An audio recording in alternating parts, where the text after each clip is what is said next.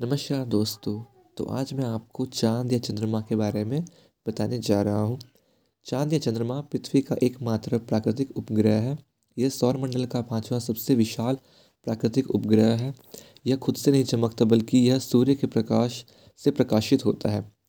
चाँद या चंद्रमा लगभग सत्ताईस दिन में पृथ्वी का एक चक्कर पूरा करता है। यह अपनी धुरी पर एक पूरे चक्कर में भी इतना ही समय लेता है। इस प्रकार यह दोनों प्रकार की गतियों को पूरा करने में समान समय लेता है। यही कारण है कि हम चंद्रमा का एक ही भाग देख पाते हैं।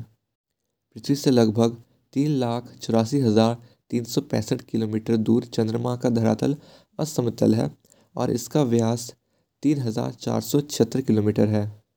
माना जाता है कि अरबों साल पहले एक बड़ा ग्रह पृथ्वी से टकराया था। इस टक्कर के फलस्वरूप चाँद का जन्म हुआ। शोधकर्ता अपने सिद्धांत के पीछे अपोलो के अंतरिक्ष यात्रियों के ज़रिए चाँद से लाए गए चट्टानों के टुकड़ों का हवाला देते हैं। इन चट्टानी टुकड़ों पर थिया नाम के उपग्रह की निशानी दिखती है। पृथ्वी से चंद्रमा का उनसठ प्रतिशत भाग दिखता है। जब चंद्रमा अपनी कक्षा में घूमता हुआ सूर्य और पृथ्वी के बीच से होकर गुजरता है और सूर्य को पूरी तरह से ढक लेता है तो उसे सूर्य ग्रहण कहते हैं। चंद्रमा का करीब एक से सौ नैनो टेस्ला का एक बहाय चुंबकीय क्षेत्र है। पृथ्वी की तुलना में यह सौवें भाग से भी कम है। आशा करता हूँ कि आपको यह जानकारी सुनकर अच्छा लगा होगा। धन्यवाद।